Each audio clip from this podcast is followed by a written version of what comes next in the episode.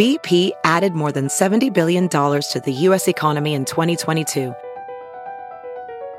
Investments like acquiring America's largest biogas producer, Archaea Energy, and starting up new infrastructure in the Gulf of Mexico.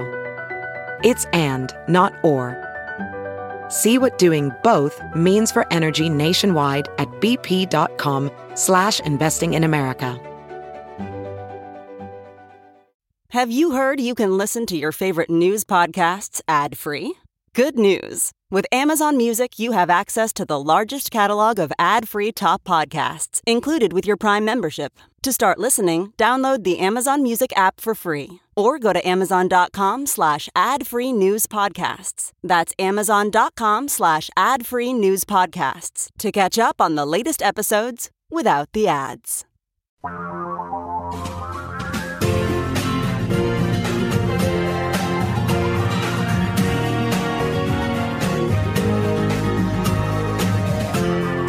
This is the Thom Hartmann Program.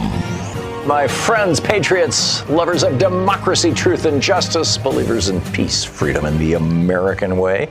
Robert Sanders tweeted something out uh, that, that is like, this is great. I've got to share this with you. Uh, back in 1980, John, uh, Ronald Reagan and Jimmy Carter had a debate, a presidential debate. And in that debate, Jimmy Carter said something. He made a proposal, and Reagan famously, I mean, this is probably the only thing anybody remembers from that debate. Reagan famously said, There you go again. You know what Reagan was saying, There you go again about? He was ridiculing Jimmy Carter for wanting to have Medicare for all. Let that sink in for a minute. Reagan saying, There you go again, was ridiculing Jimmy Carter for wanting Medicare for all. Here is the clip. It's 49 seconds. Listen to this. Reagan, as a matter of fact, began his political career campaigning around this nation against Medicare. Now we have an opportunity to move toward national health insurance with an emphasis on the prevention of disease, an emphasis on outpatient care, not inpatient care, an emphasis on hospital cost containment to hold down the cost of hospital care for those who are ill, an emphasis on catastrophic health insurance so that if a family is threatened with being wiped out economically because of, very, of a very high uh, medical bill, then the insurance would help pay for it. These are the kind of elements of a national health insurance important to the American people. Governor Reagan again typically is against such a proposal. Governor, there you go again. There you go again. Right. I, it's it's it's shocking when you look back on it. You know, it's it really, really, and truly is. Teresa in Bellevue, Washington. Hey, Teresa, what's up? Hi, Thom. Hey, I just wanted to remind you to remind the listeners, and I love the way you're reclaiming the word socialism. But let's remember the military is probably the largest socialist institution on the planet. Yep. So it's certainly the most well funded one. Oh my gosh. So when these cranky neocons and right wingers are talking about how we need to fund the military, they're just socialists. Yeah, no, I, I agree. In fact, uh, somebody tweeted a uh, socialist programs in the U.S. meme. You know, Department yeah. of Agriculture, Amber Alerts, Amtrak, public. This is apparently organized alphabetically. Public beaches, public busing, business subsidies, Census Bureau, CIA, federal student loans, court systems, dams, public defenders, disability insurance, Department of Energy, the EPA, farm subsidies, the FBI, the FCC, the FDA, FEMA, fire departments, food stamps, garbage collection, health care, public housing, the IRS, public landfills, public libraries, Medicare, Medicaid. Medicaid, the military, state and national monuments, public museums, NASA, the National Weather Service, NPR, public parks, PBS, the Peace Corps, police departments, prisons and jails, public schools, Secret Service, sewer systems, snow removal services, Social Security, public street lighting, the Department of Transportation, highways, roads, bridges, U.S. Postal Service, vaccines, veterans health care, welfare, the White House, the WIC program, and state zoos. A- amen. And also, don't forget patent protections. The the big pharma people. Oh my gosh, oh, yeah. their socialism. Oh yeah, absolutely. Patent and trademark, and and you know the mouse too. You know Disney and and uh, for that matter Trump. I mean, you know his his daughter got all those trademarks uh, out of China. Excellent points, all Teresa. Thank you, Victoria in uh, Upland, California, listening on KPFK. Hey, Victoria, what's up? Hi, Thom. I just wanted to make two quick points. First of all, my point ties right back to what Teresa just said. Um, you started your program with uh, bringing Costa Rica as a um, country where you know they do great things with their socialism, uh, providing so many services to the public. I like to mention that Costa Rica does not have armed services, and which is what we Yep. pay so much of our tax money into um, in the United States.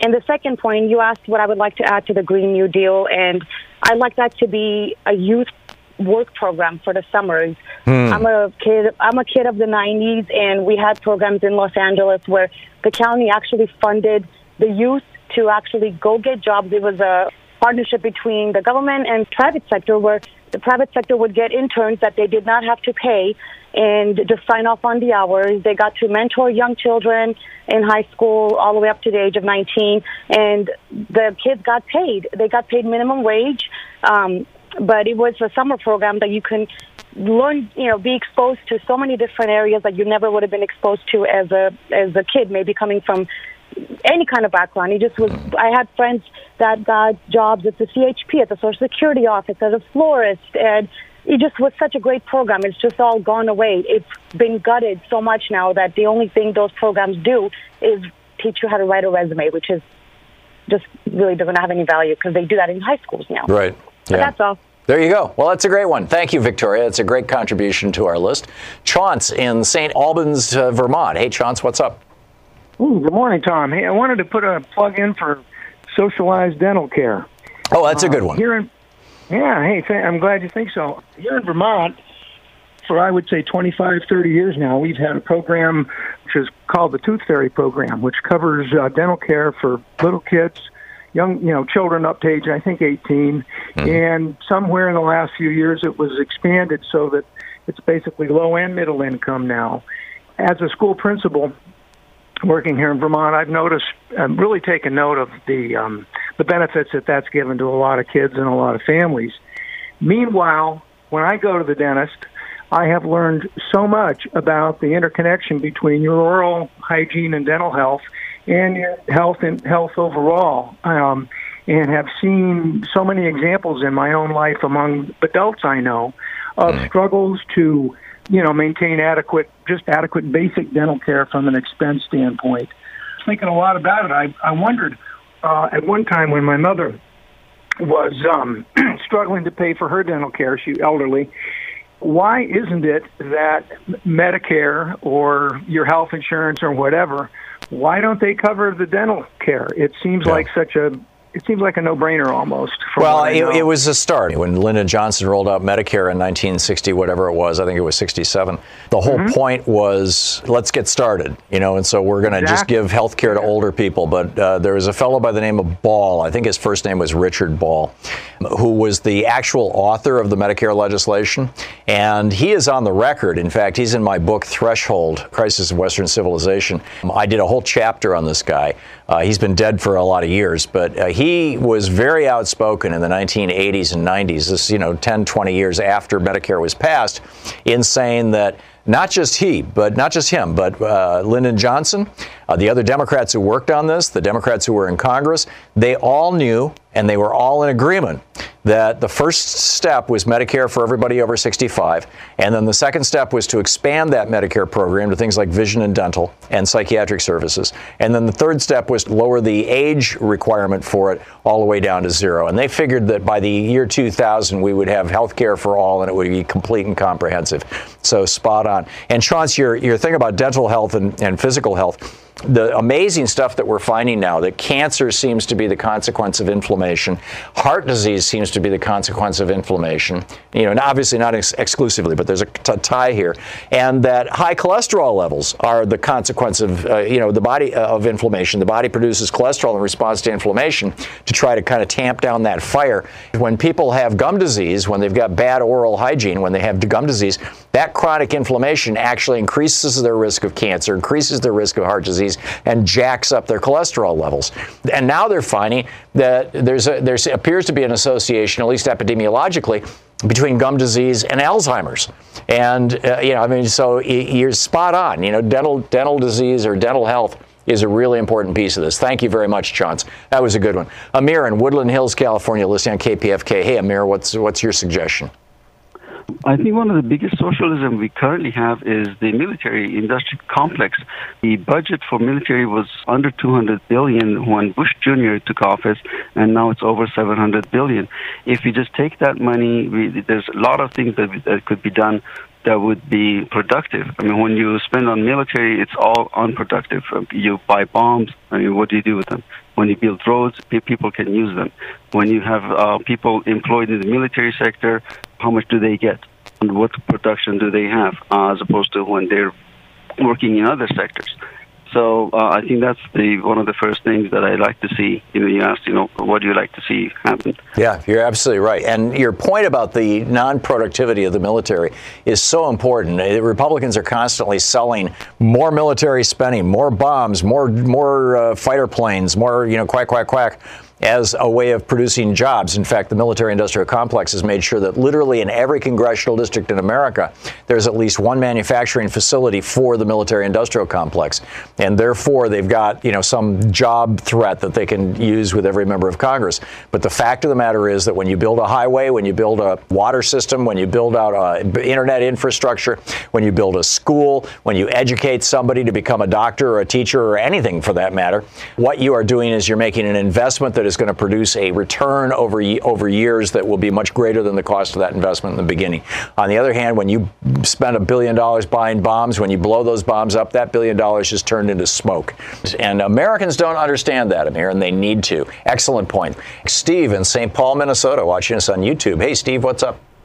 I was just wanted to comment further. Somebody was talking about good socialism and bad socialism. I think they mentioned eight-hour workday too.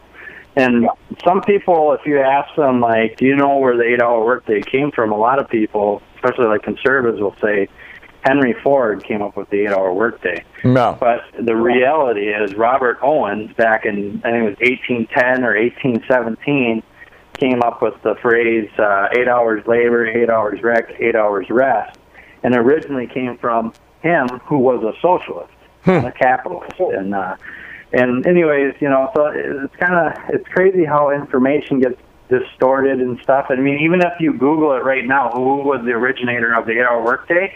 It goes right to Henry Ford, and it doesn't even talk about Robert Owens. You actually have to look up Robert Owens an eight-hour workday to find this is, I'm, and I'm guessing that's probably pointing to Wikipedia. It's amazing to me. I've been doing a lot of research online in the last year for these books that I'm, I'm writing. A book on uh, the history of voting suppression and a, and a book on the history of monopoly. I just finished a book on the Supreme Court, and before that, I wrote a book on on guns. And all these will be out over the next couple of years.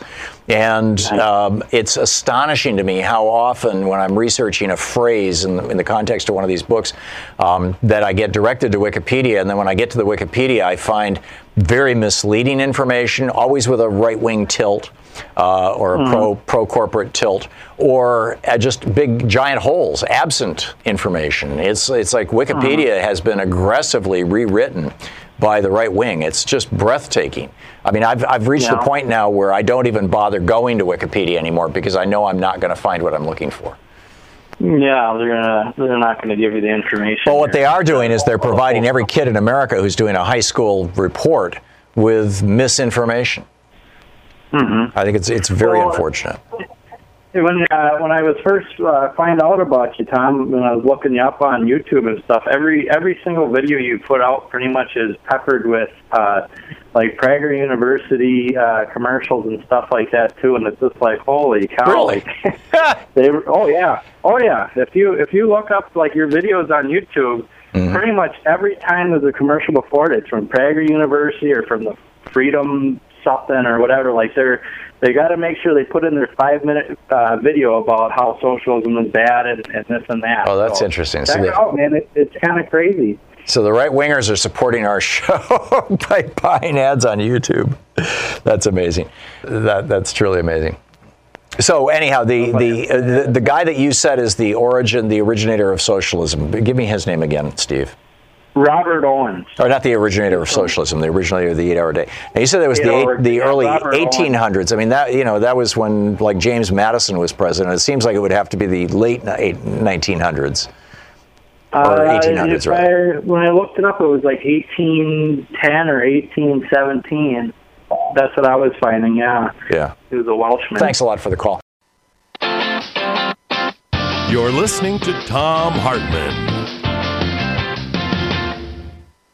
My friends at XChair are at it again, constantly tinkering to make an already superior product even better so you can work in even more comfort and be that much more productive. Now you can enhance your XChair's performance and protect your floors with incredible X wheel blade casters. These urethane wheels are driven by butter smooth, whisper quiet ball bearings and are built to last. As if the XChair isn't comfortable enough, now you can add a set of X wheels and take your performance to the next level. Take advantage of XChair's new financing option and pay as little as $30 a month. Seriously, for less than the cost of a daily cup of coffee, you can take your comfort and productivity into the stratosphere by getting yourself an X Chair. X Chair is on sale now for $100 off. Just go to xchairthom.com now. That's xchairthom.com or call 1 844 4 X Chair. X Chair comes with a 30 day, no questions asked guarantee of complete satisfaction. Go to xchairthom.com now and use the code TOM for a free footrest. That's xchairthom.com. xchairtom.com.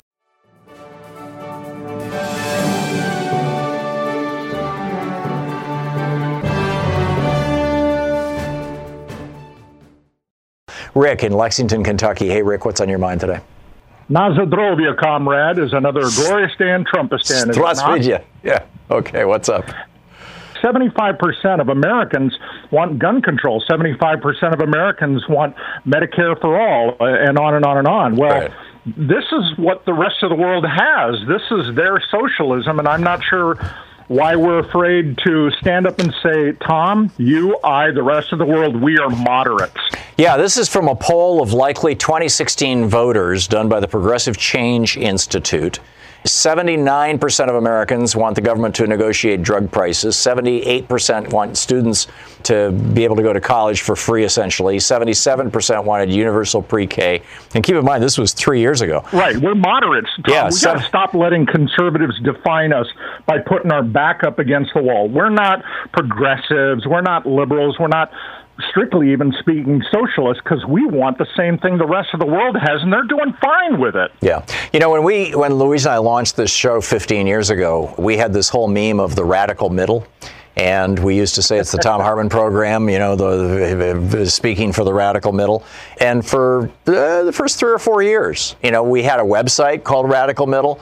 We talked on our website, on this show's website. It was like Thom Hartmann and the Radical Middle and all this stuff. And the, and the whole idea was the vast majority of Americans want the stuff that people who call themselves progressives say that they're in favor of. Exactly what you're saying, Chaz.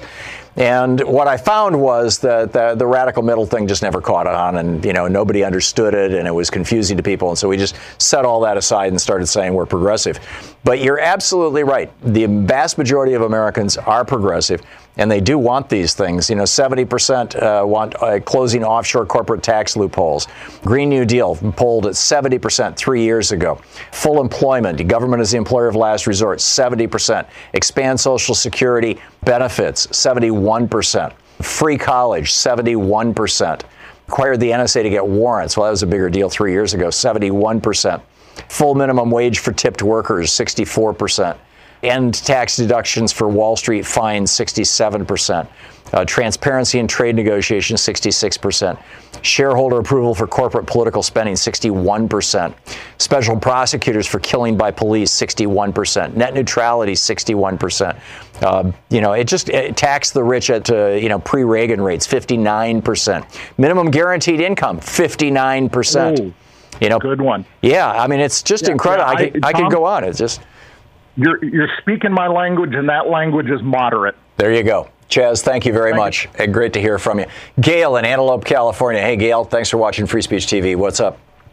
Hey, good morning. Um, the socialist program I would like to get rid of is the Tax Cuts and Job Act, the one that gave everything for free to the millionaires and billionaires. Oh, this is the, the GOP tax scam from 2017. Socialism, those people get everything for free. They don't pay for nothing. Yeah, yeah, I absolutely agree.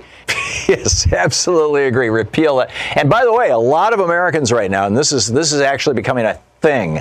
And I hope the media picks up on it. A lot of Americans are now, you know, going to Twitter and Facebook and complaining about the fact that they thought that they were going to have a two or three thousand dollar tax rebate, and they they got nothing, or they actually owe a couple hundred bucks. Because when Trump did his tax scam, Steve Mnuchin ordered the IRS to come up with withholding tables that made people feel like they were getting more money in their paycheck, or at least the same, when in fact they're going to have to pay more in taxes, particularly if they live in a high tax state. And so now, you know, you've got average Americans all over the country just screaming bloody murder about this stuff.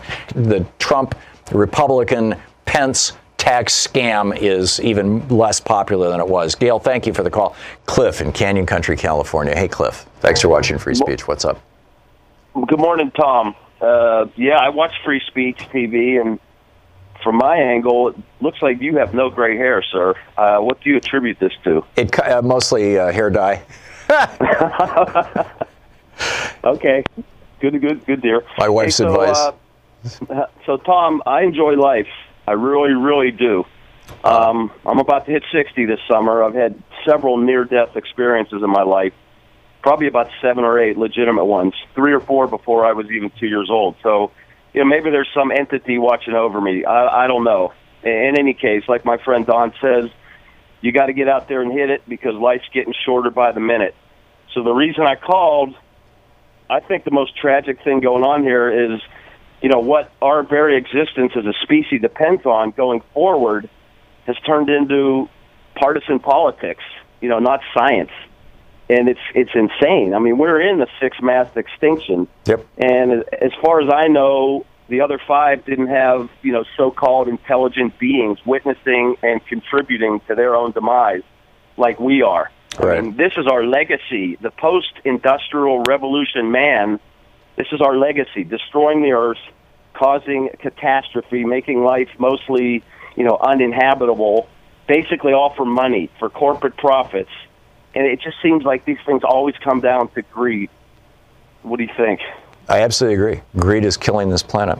The greed of the Greed fossil fuel the billionaires who will lie to us about climate change, the, the, the greed of the of the big chemical companies that will lie to us about you know whether their products cause cancer or autism or whatever. Uh, the you know the, the, the, the greed of, of a medical uh, and healthcare industry that wants to rip us all off. I mean, it's just I, I absolutely agree, Cliff. And the problem is that greed is the predicating assumption of capitalism. The whole the whole core idea of capitalism is that greed is good, as Michael Douglas said in Wall Street, and therefore. If you want to have functioning capitalism inside your society, you have to have a regulatory system that downregulates greed so that, you know, greed is still a motivator. It still causes people to start businesses and things, but that it doesn't allow them to take it to these ridiculous extremes where people become multi-billionaires and corporations just wipe out everything in the landscape. So spot on. Thanks a lot for the call, Cliff. Jeff in Virginia Beach. Hey, Jeff, what's up? Hey, Thom, I'm just wondering uh, is social, a social democracy the same as democratic socialism? Yeah. And if and if so, why aren't we calling it a social democracy? Because then how would you Republicans keep referring to Venezuela if it's if we're talking about a social democracy? Right. Venezuela, Thank you for taking my call. Ven- Venezuela is not socialist, and ne- never really was. Venezuela was a corrupt petro oligarchy before Chavez came along, and it has been one ever since. And, you know, Venezuela is not an example of socialism. You want an example of socialism? Look at Northern Europe. And and in Europe they refer to it as social democracy. Here we refer to it as democratic socialism. And we just need to use the word a lot more, Jeff, in my opinion. We need to we need to and thank you for the call. We need to bring this word back into fashion. We need to make this word, you know, socialism because the Republicans have already publicly out loud said they're going to use this against us. Sally in Powell, Wyoming. Hey Sally, what's up? Hi, I wanted to make a statement. Um, I uh, uh, throughout history, civilizations and governments have fallen after about 200 or 250 years for the very same reasons we're facing today, and we are all doomed if we don't change. I feel that people should have compassion, consideration, kindness, and love for all of life, and maybe then the earth will have a chance.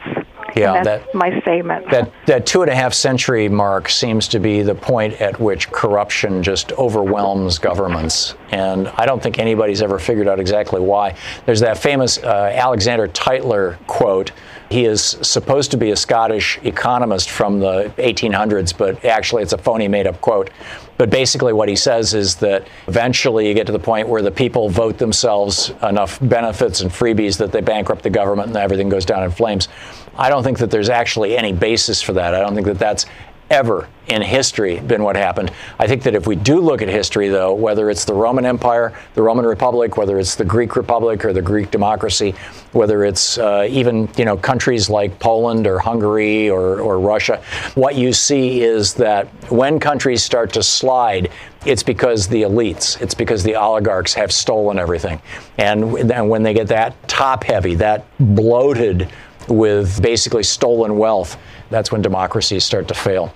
So, good point, Sally. Thank you very much for the call. Dave in Brecksville, Ohio. Hey, Dave, thanks for watching Free Speech TV. What's up? I'd like to do away with two capitalist programs mm-hmm. welfare and food stamps. And what I mean by that is I think that we should have a livable wage. I agree. Although, what are you going to do about people who can't find a job? When you have disability, I'm not saying anything about disability. I'm just saying that the vast majority of people, if they had a livable wage, they would not have to resort to welfare or food stamps. Yeah, no, I, I, I, I, absolutely agree. What FDR said, and I think that we really need to go back to this, and this is at the core of Alexandria Ocasio Cortez's Green New Deal. What FDR said was if capitalism fails and you can't find a job, I'm going to give you a job. I'm not going to give you welfare. I'm going to give you a job. And that's why he created the WPA and the CCC and, and you know all these other agencies and literally put millions of Americans to work. He said a government job will be your social safety net. And then for those people who couldn't work at all because they were disabled, there was Social Security disability. That I think is frankly the way to do it. I wish that we would be going back to that. Dave, thank you for the call. Kurt in Spokane, Washington. Hey, Kurt, thanks for watching Free Speech. What's up? Think it's imperative that we cancel student debt, totally cancel the student loans because, you know, I've worked for years and a lot of people, my debts were canceled or forgiven, but a lot of people really deserve that, and we really need to open up more of that conversation. I'd like to hear more what you think about the forgiving the debts, you know, like free education and free medical. I, I, absolutely agree, Kurt. You know, Trump sold us this one and a half trillion dollar tax cut for billionaires and big corporations by saying it would stimulate the economy. Instead, a trillion dollars of it was used for stock buybacks, and the other half a trillion dollars of it seems to have ended up in Swiss bank accounts.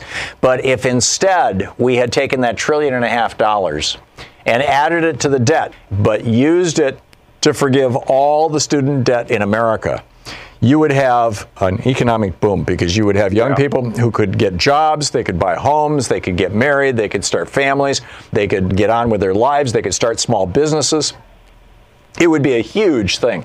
So, eliminating student debt is one of the fastest ways to put America back to work. You've got an entire generation now, people who have been, you know, born and came in, came into this, came into the workplace in the last 30 years or so. During this weird time, I mean, it all started with the bankruptcy bill of 2005, Joe Biden's legislation. Uh, these people are just like they're wiped out, you know, and and it's wiping out America. Kurt, spot on. Thank you for the call and thanks for the suggestion. Stan in Spokane, Washington. Hey, Stan, what's up? Good Morning, Thom. I was debating with a right wing coworker regarding uh, raising taxes on the wealthy, mm-hmm. and he claimed that the wealthy pay the bulk of the taxes. And I don't believe that, but I don't know where to go to get that information. If you're you talking actual tax payments, the majority uh-huh. of tax payments made in the United States by individual taxpayers are being made by people who make over $150,000, $200,000. Really, even after all the loopholes and everything. Yeah, yeah. Wow. Yeah, yeah. but that's okay. that's because they're taking the majority of the money. I mean, if they if they're taking ninety percent of the money and paying seventy percent of the taxes, they can say, "Hey, I'm paying a majority of the taxes, more than seventy, you know." But hey, you're taking ninety percent of the money. so yeah, yeah, so true. you know, whenever a conservative says, "Oh yeah, but the rich people are paying most of the taxes," the answer needs to be, "Yeah, but they've got a lot more than that in terms of most of the money." That's true. So, you know, by and large, they tend to pay less as a percentage of their income, particularly the very wealthy. There is this fairly substantial cohort. It's it's probably a couple million people who are making more than say 150, 200,000 and less than 3 or 400,000. You know, say more than 200 and less than 500. There's a fair mm-hmm. number of people that fall into that category. Like I said, it's probably a couple million people nationwide. And that group is the group that's really getting screwed if you want to talk about taxes because they don't have the ability to have these kind of loopholes that you can have if you have over a million dollars a year in income. So they're paying the full 37 or 39% or whatever it is right now. Or at least they're paying it on their top marginal rate on the on the money they make over a hundred and some odd thousand dollars but mm-hmm. still, they've got a damn good life. I mean, I'm not, you know, I'm not crying in my beer for those people. So, oh, yeah, so, me either. yeah, so that's the situation. Yeah. Stan, thanks a lot for the call. You're listening to Thom Hartmann. Everyone's talking about the decline in stock values over the last few months. If you've been listening to Lynette Zang's YouTube show, you probably aren't surprised by the fall. Her fact based research on markets, currencies, and economics is second to none. And her presentations have pointed to most every major downfall we've recently seen in the U.S. economy. Her video titled Just Before the Crash showed people the exact patterns to look out for and now has over 210,000 views and counting. Lynette Zang has been on my show and works with my friends at ITM Trading. I highly recommend looking them up, as they are pioneers in creating wealth protection strategies with gold and silver. If you're a strategic investor looking to protect your wealth or just hedge against the most volatile market since 2007, then call my friends at ITM Trading at 1 888 OWN GOLD. Ask for their free gold protection guide and join the top 1% who are now accumulating very specific types, dates, and qualities of physical gold and silver. Call 1 888 OWN GOLD. That's 1 888 O W N G O L D. Don in Portland, Oregon. Hey, Don, what's on your mind today? How we think about economics. Mm-hmm. Because I had the rare privilege of being the chaplain of the Stanford Business School for two years when they were putting this nonsense in. And oh, that's interesting. Having, having a theological take on it was amazing. They violate every principle of Mills Adam and Ricardo, mm-hmm. and called this uh, capital free market capitalism. So it's not it's a, a mess to begin with intellectually. Mm-hmm. But here's the idea: an economy is a metaphysical creation that human beings and societies put together to serve society. Money is the blood or the energy that keeps that body alive and healthy. So it has to flow. Right. That's why we call liquidity so important. Right. Now, it also has to nourish everything. Because if if your toe isn't nourished, if that part of the body isn't nourished, you limp. If uh, your head gets all the um, money or all the blood, you have an aneurysm. It's a matter of systems health. What's produced by the collective effort of a society is the commonwealth. Mm-hmm. How that gets distributed is also maintaining the system. You can't have it accumulate. That's the problem with dynastic capitalism. It accumulates wealth in unproductive places. Right, so like the Walton family. yes. Yeah. So now, if we are playing in a democratically designed economy, I don't want to call it capitalism or socialism, that gets too crazy. Let's just say a democratically designed economy. And our goal is to make sure that the money gets everywhere, that it's needed, nourishes everybody, mm-hmm. empowers productivity, it's, it's the energy, and that when it's finished, we allocate the uh, product collectively in a way that's just. Doesn't that make sense as how we do our currency? And then everything about currency and how we play in that can be designed to have a great deal of freedom in commerce or a great deal of collective uh, um, planning. But the point is, when we finish doing all that, we have to, to redeal the chips. Yeah. No, I, I, I, get your point, and I agree with you on everything. And here's the one weakness in your argument, Don. As long as you're using concepts like justice, you're saying, you know, we're going to distribute that money in a way that's just. Well, yeah. the, you know, Charles Koch's idea of what's just is very different from mine. That's why we call it a democratic design instead of an oligarchic design. Sure, if you decide that the most productive, best human society would be a slave system, with all the wealth you can generate from slavery and all the high living that the elite can show up with, you know, that's your decision politically. I don't think Americans going to make that decision politically. Well, I think to some extent we're, we're there right now. I mean, democracy, but we get confused with capitalism, we get confused with socialism, we further get confused with it's my money. yeah. I, you know, I think I'm think we're largely that. there. I mean, the United States, the the U.S. was eh, up until the 1980s a high wage country. We are now a middle to low wage country, and that has wiped out eh, to large portions of the middle class and made it much harder for people in the lower economic levels to, to come up into the middle class because you know it's just like that that middle ground is no longer there. Don, thanks for the call. Rachel in Rockford, Illinois. Hey, Rachel, thanks for watching us on Facebook Live. What's on your mind? Hi, good afternoon. Thanks for taking my call. Sure. So I wanted to talk about the overarching conversation, which is socialism and what programs we want, what programs we don't want. And the thing is, what I've observed working on campaigns and canvassing is one of the first things I have to do is I have to establish rapport and also build common ground.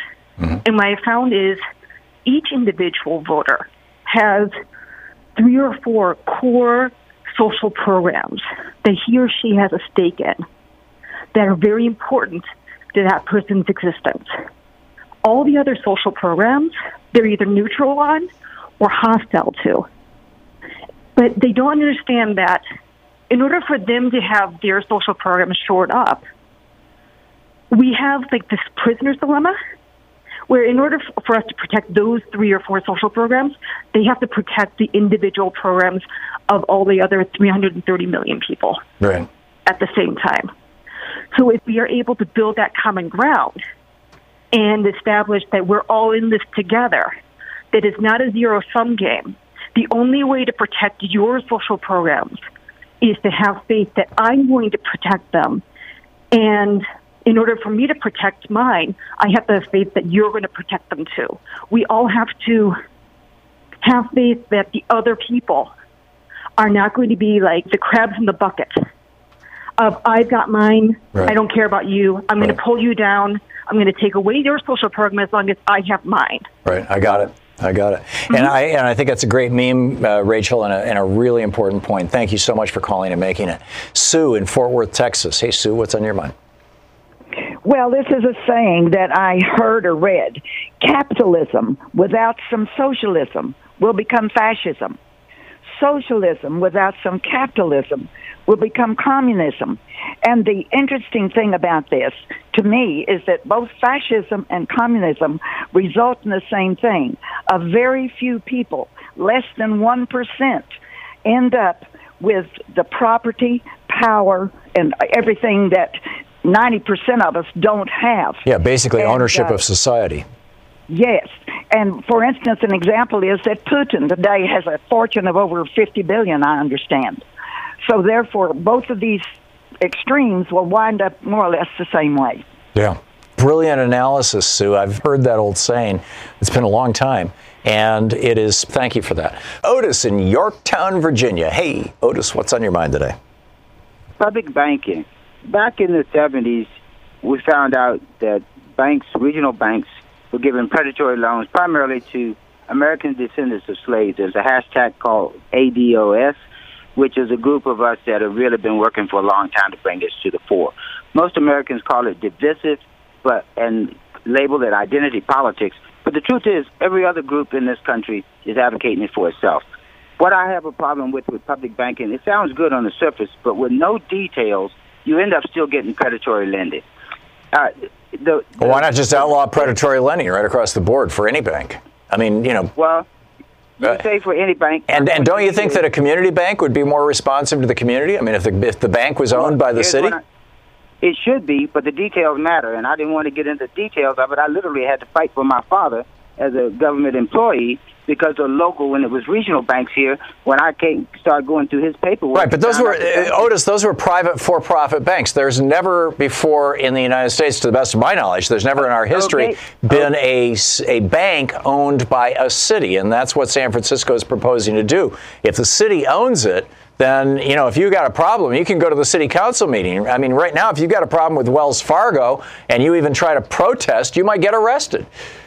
Okay, I, I take that as a given. My point to you is the same thing happened with the Langley Credit Union when I was military and he was just an employee. But, yeah, but here's another thing. When I But the credit union, again, only responds to its customers. It doesn't respond to the public. And so, if it's going to say that they're going to keep some of the some of the customers out because of their race or because of where they live, um, you know, the, the, you're dialing back the ability to, to to make change within the credit union. But a city is all the people who live in the city. So the given is you think if the government running it as a city, is it going to make sure that there's no predatory lending? I don't think anything will make race? sure that there's no predatory lending, but I think it'll it'll it would radically increase the public accountability of the bank. Okay, and my point again was that's why details matter. Now let's hit another thing quickly because I know you're short on time. AOC, I like a lot of things she's doing, but if you listen to the Ta-Nehisi Coates interview from her at the Atlantic, she made claims that she thinks reparations are a good thing.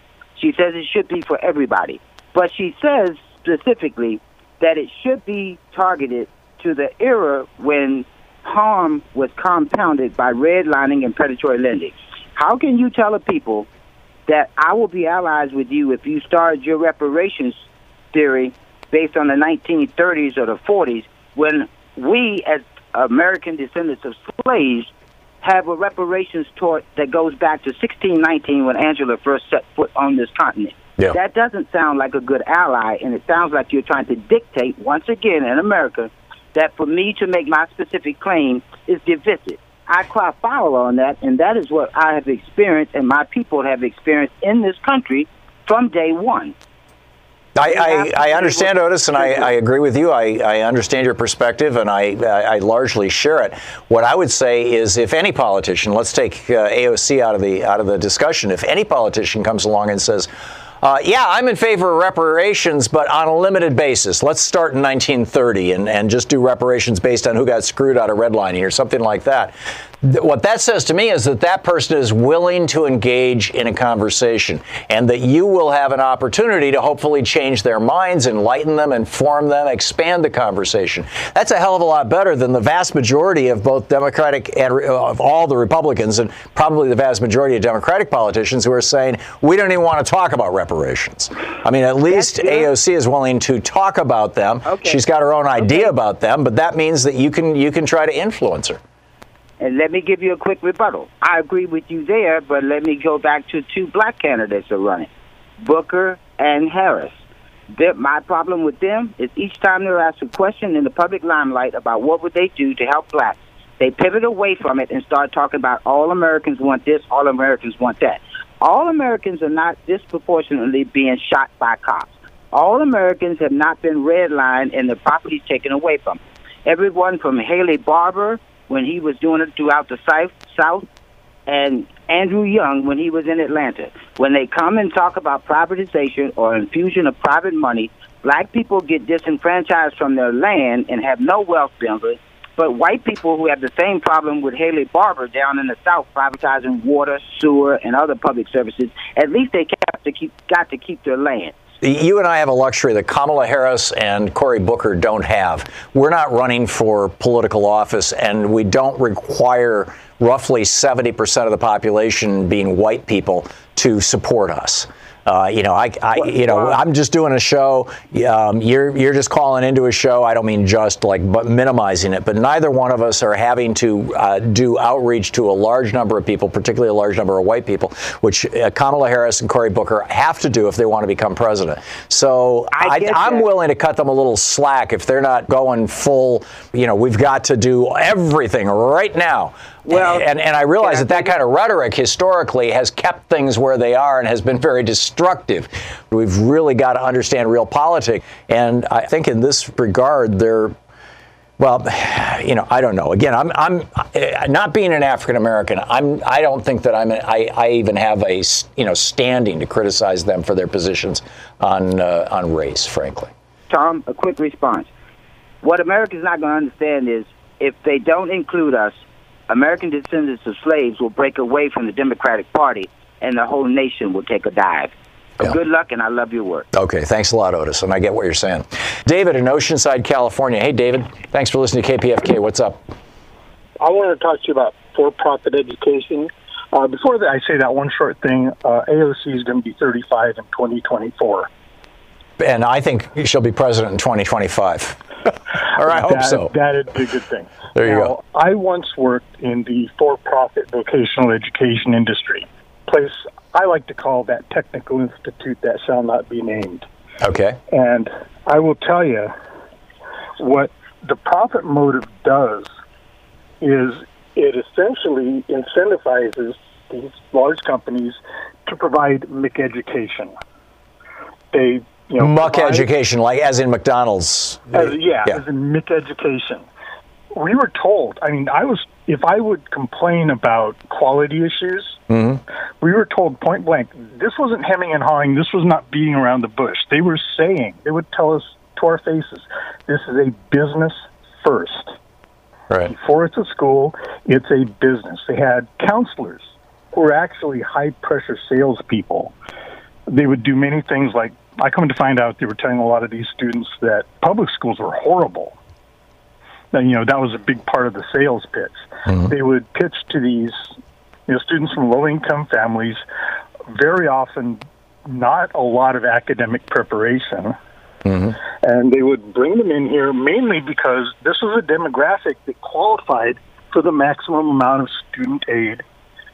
And if they didn't qualify for student aid, they'd get them into these loans. You know, the financial aid department was rather, you know, the, the counselors, i.e., high pressure salespeople, and the financial aid people made more than the instructors. Wow.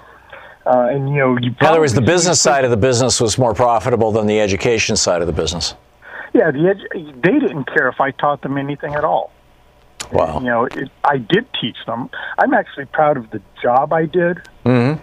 but I wound up being unceremoniously escorted from the building after I and several of the other instructors complained about them altering our attendance records because we're supposed to keep attendance because the government was they call this private industry, Right. but they were getting a lot of their funding from government sources Sure. you know, grants, large default rate on the student loans. Yep. And my job was primarily to keep them in that seat. I was teaching uh, computer aided design drafting, which is a very technical field. There's geometry, there's standards on dra- ANSI 14.5, and all these you know standards that are got, that go into technical communications so they can make parts out of these drawings. And the students were bored by that. So the counselors were telling, well, Disney hires a lot of our people, and you can, you know, draw Woody and Roger Ant or whoever. So just just learn how to draw the mouse. Don't worry about the geometry. Yeah, and I'm, I'm, I'm, I'm, I'm frustrated because these students. I don't want to That's learn amazing. geometry. David, we're hitting the break. Where's the Mickey You know- Mouse icon? Yeah, you want to summarize your point in, in a sentence here, please? Uh, it, I summarize it again. It, it's MIC education, uh, and this is what the DeVos and the Bill and Melinda Gates Foundation wants. They want they want to do away with public education because they're not making enough money off of it. I agree. I agree. David, I, I don't know about the, the Gates Foundation, but certainly Betsy DeVos and her friends. You're listening to Thom Hartmann.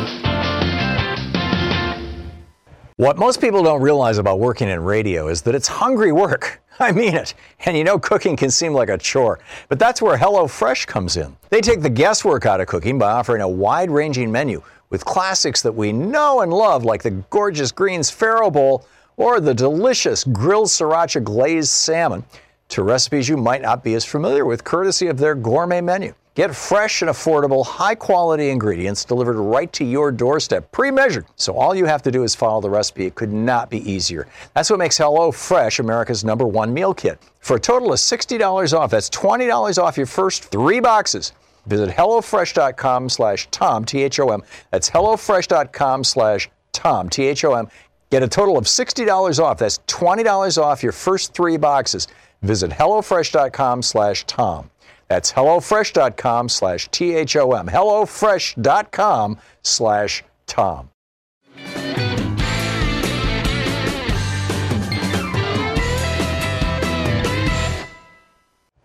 Gary in Arlington Heights, Illinois. Hey, Gary, what's on your mind today? Hi, Thom. Just a little correction. Uh, yesterday, you um, uh, read from a list of uh, parts of the government that are agencies, whatever, that are social construct. Right, Okay? socialist. Uh, yes. Yeah, okay. Um, you mentioned the Postal Service. Uh, I'm sorry, but the Postal Service cannot be on that list because it receives zero tax money. But the infrastructure of the post office, the buildings, the the the, the cars. Well, I don't know about the cars, but the, the older infrastructure of the post office that that is government provided, is it not? Uh, don't we build post office buildings? No. They So- are all they are all leased. Even the old ones that were built under the WPA have all been run by the General Services Administration. So the post office pays rent on them. Right. words. Yeah. Oh, that's interesting. Um, Thank you, Gary. Um, and it's been it's been 30 years. Okay. Postal reforms in quotes. Uh, it's been a little more than 30 years, wasn't it? Didn't that happen during Reagan? 1970, uh, 1974 was the Reorganization Act, Mm-hmm. and subsidies were phased out over 10 years. So by 85, they received no tax money. Right. Cool. Cool. Okay, Gary, for the future, I will not call the post office a socialist institution. Thanks for the tip. I appreciate the call. It's good to hear from you. Carol in Monessen, Pennsylvania. Hey, Carol, what's on your mind? Hi. One of the things I want to say real quickly before I get into why I called is I recommend the book The Age of Ice for everyone to read. Dahr Jamail's new book, yeah. Yeah, it's so much worse than we knew. I it's a very scary book. Yeah. But the reason I called was about the fact that I support Medicare for all, and I am a democratic socialist and have been for many years. But the reason that I think we're missing the boat on the, pardon me, Medicare for all um, promotion is we need to promote it more as a job creator, because I think that really. Um, if we had Medicare for all, that would bring back an awful lot of jobs that have gone to Mexico and Canada. What do you think? I agree. And it would also encourage people to quit dead end jobs and start their own businesses. You know? Yes. I mean, if we can combine that with something, you know, breaking up the big monopolies or, or stopping big monopolies from existing, do away with the Bork rules that came into place during the Reagan administration. Instead, make it possible for people to get into small business and build the small, you know, family business. I, I you know, I, you know, yeah, Medicare for all. And also, uh, I think that uh, Medicare for all would also give us a healthier workplace. It would eliminate a lot of the things which cause obesity. Uh, Stress is a great creator of smokers and drinkers and people who overeat. I mean, there are so many things that would be solved if we had Medicare for all. Agreed on all counts, Carol. And it's good for the public health. It's good for entrepreneurship. It's good for employees. It's good all the way around. And as an employer, I would no longer have to pay for, for workman's comp. I would no longer have to pay for health insurance. I'm all in favor of it. Carol, thank you for the call. Rob in Mesa, Arizona. Hey, Rob, socialism? Uh, yeah, I think anytime, because, you know, being liberals and progressives, we overthink the issue and try to discuss it too much. Yeah. We got to keep it simple. And every time someone on the other side brings up anything to do with socialism, just respond with this. So, you're not for the troops or military. That's all you have to say. Uh, you know, if we get into these long discussions, you lose people. You know, there's a reason But then they Fox come back, you know, this is how the libertarians come back. They go, yeah, but, you know, you've got to figure out a way to protect your country. And so, you know, we're in favor of an army, but we're not in favor of anything else. And it's like, how do you respond to that? And there's a reason why Fox News use beautiful, people, whooshing sounds, and flashy graphics. So just keep it simple when you respond. You know, you're not for the troops or the military on social issues. Okay, I got Thanks, it. Rob, thanks a lot. Uh, Steve in Phoenix, Arizona. Hey, hey, Steve, what's up? Hey, good morning, there, buddy. Two quick points here. One is AOC. She rocks, and we absolutely love her. And number two is, you know, I haven't heard this from me in a little over two years, is in the community we live in down here, where there's about 40 Canadians I've spoken to in the last dozen years. And they've got second homes here. They're they're wealthy enough to have that. And Their taxes haven't hurt them enough. They, they've got second winter homes here, and they absolutely love their health care. Yeah. This is the thing. I realize that every time I say this, I sound like, you know, the, old geezer. But I grew up in a neighborhood in Lansing, Michigan. Tract housing, I guess, is what they called it back in the day. It was built right after World War II in the very early 1950s. And dad bought this house, this three bedroom, one bathroom house, uh, you know, all on one level, little ranch house, for $13,000, as I recall. When dad died, my brother sold it, I think, for 90000 So that's the kind of neighborhood I grew up in, right? In South Lansing. And, and probably half the people in my neighborhood worked at General Motors. Dad did, you know, or in some cases, mom. And I would say pretty much everybody had a new car every two or three years. And probably, well, I know of four or five people on my block, which was maybe 12 houses, 14 houses, or something like that, who had uh, summer cottages up in, in northern Michigan. I mean, that was just a common thing among working class people who worked in factories in Lansing in the 1950s and 60s, was that they had a second home in northern Michigan. So it doesn't surprise me that Canadians, that you live in Phoenix, that Canadians are coming down and buying second homes. They still have that economy. Canada never went Ronald Reagan. You know, Europe never went Ronald Reagan. Only the United States and the United Kingdom went Ronald Reagan, Margaret Thatcher, screw the middle class, destroy the manufacturing jobs. And so it makes sense, Steve, that Canadians can buy a second home in Phoenix. That's right. It's, my story comports with yours too. Grew up in Madison, and they, my folks bought their first house in uh, 1960. Paid about 17 grand. Pretty much the same story. But anyways, I want to move forward here. Just saying, I'd like to see Bernie run. There's a meme out there that he's too old, and you know the fact of the matter is, a lot of people want to see Joe Biden, but mm-hmm. Joe Biden is only one year younger than Bernie, right. and so that meme about Bernie being too old can be put to bed right now. Well, Donald and Trump's only two years younger than Bernie, isn't he? I think it's one year. Okay, so yeah. one year, I believe. Yeah, and also I'd like to see oh, his enough running. already. Yeah, yeah, I'd like to see his running mate being Sherrod Brown of Ohio because Ohio's a swing state, and I think Sherrod could pull in a lot of people. What do you think, Tom?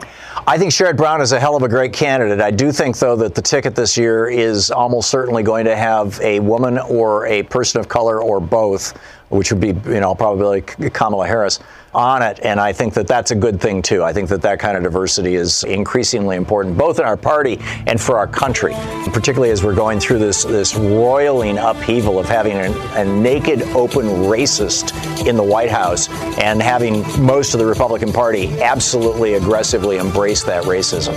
We need to push back in not just meaningful ways, but also in symbolic ways. Steve, thanks a lot for the call. Great conversation. John in Kansas City, Missouri. Hey, John, what's up? Socialism. Mm-hmm. Much about the terminology that is used. And for the life of me, I think I spoke to you before. I uh, actions of Lee Atwater. Back at them. We are living in a quasi fascist government. The Republicans have never written a bill that wasn't passed the Koch brothers or ALEC or anyone else, which to me is fascism. They want us to live in a society in which the wealthy pretty much writes the laws and governs them. Right. It's called oligarchy or plutocracy, and, and fascism exactly. is the merger of state and corporate interests, and we've, we've got all of that stuff, yeah. But the problem is, if you start using the, f- well, maybe we should start using the F word we then, the fascism word. That's the point, Thom. That's yeah. the point. We should use it. Okay. Because that's what it is. Call these guys out, make them defend their fascist policies. Yeah, that's, that's, what it is. Actually, if, they're going to call us socialists and make us defend our socialist policies, we should call them fat. Okay, John, you got it. I'm going to start doing it. Dave in Armstrong Creek, Wisconsin. Hey, Dave, what's on your mind? Good morning, Thom. Uh, yeah, I just wanted to, you know, the two terms capitalism and socialism are just words that people bandy about. Right. I don't think anybody really understands the meaning of either one of them.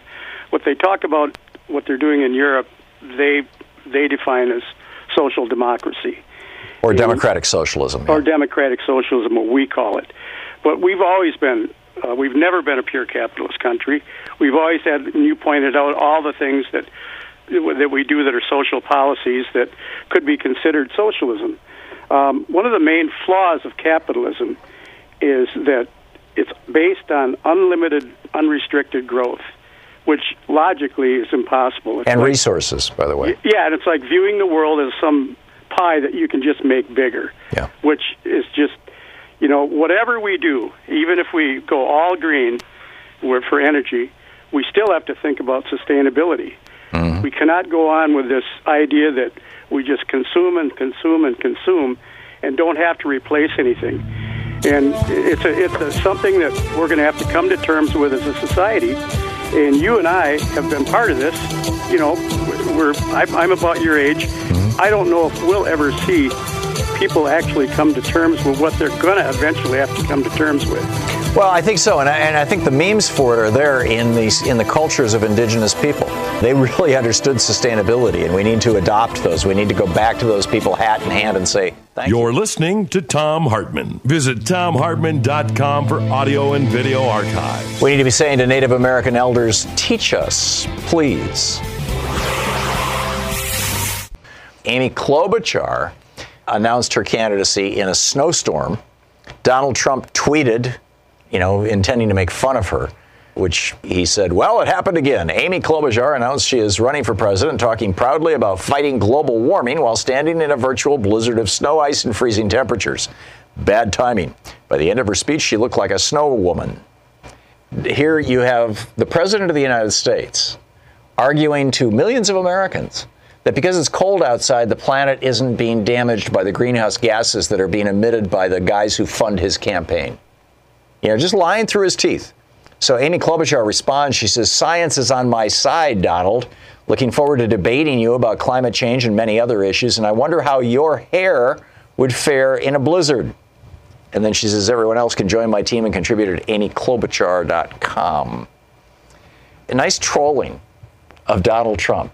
Which raises an interesting question. Now we've got Amy Klobuchar in the race, we've got Kamala Harris, we've got Elizabeth Warren. There's just a whole bunch of people who've pretty much jumped into the race recently. Who are you excited about? Who are you excited by? Karen in Winter Haven, Florida. Hey, Karen, your thoughts? Hey, Thom. I like Governor Jay Inslee out of the state of Washington. Jay Inslee, the governor of Washington State, has basically announced his candidacy he seems like a very decent guy, and he's running on the environment, which is a huge issue. I mean, it's a huge issue here in the Pacific Northwest, but it's we're talking about, you know, at the end of the day, the survival of the human race. Well, that's why I also wanted to suggest that we combine our search for Medicare for All and the Green New Deal because I will tell you that the effects of climate change on our health is going to be so tremendous. Those of us here in Florida are already getting a taste of it in that many of us who never had allergies before in the past now have them. Hmm. And it's something that the CDC was down here at a dinner with the Physicians for Social Responsibility, and they warned us. They're specialists in climate change and the environment if they're still around during Trump, but this was during Obama's time. And they said that they were telling the Florida doctors, first of all, get your hospitals off the coast. Mm-hmm. And second of all, you're going to see patients that have never had allergies before. They're going to get them because when they dropped all that Corexit and junk into the Gulf, it blew right across the state of Florida because we're flat. Uh, yeah. And both my little sister and my mother and I all have them now. We never had them before. And the other thing, too, surviving Hurricane Irma, I will predict that because of the strength of the hurricanes, Florida will be uninhabitable in the future. Wow. Irma covered the whole state. We'll see. we'll see. Yeah. But Karen, you know, I think that the environment is a huge issue. And uh, Jay Inslee is doing a great job of talking about it, as are all the other candidates. Thanks so much for being with us today. What a fascinating day. We'll be back tomorrow with more of the same. And don't forget, democracy is not a spectator sport, it requires all of us, and that includes you. So get out there, get active, tag, you're it. We'll see you tomorrow.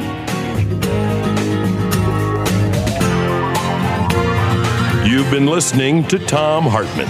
For audio and video archives, visit thomhartmann.com.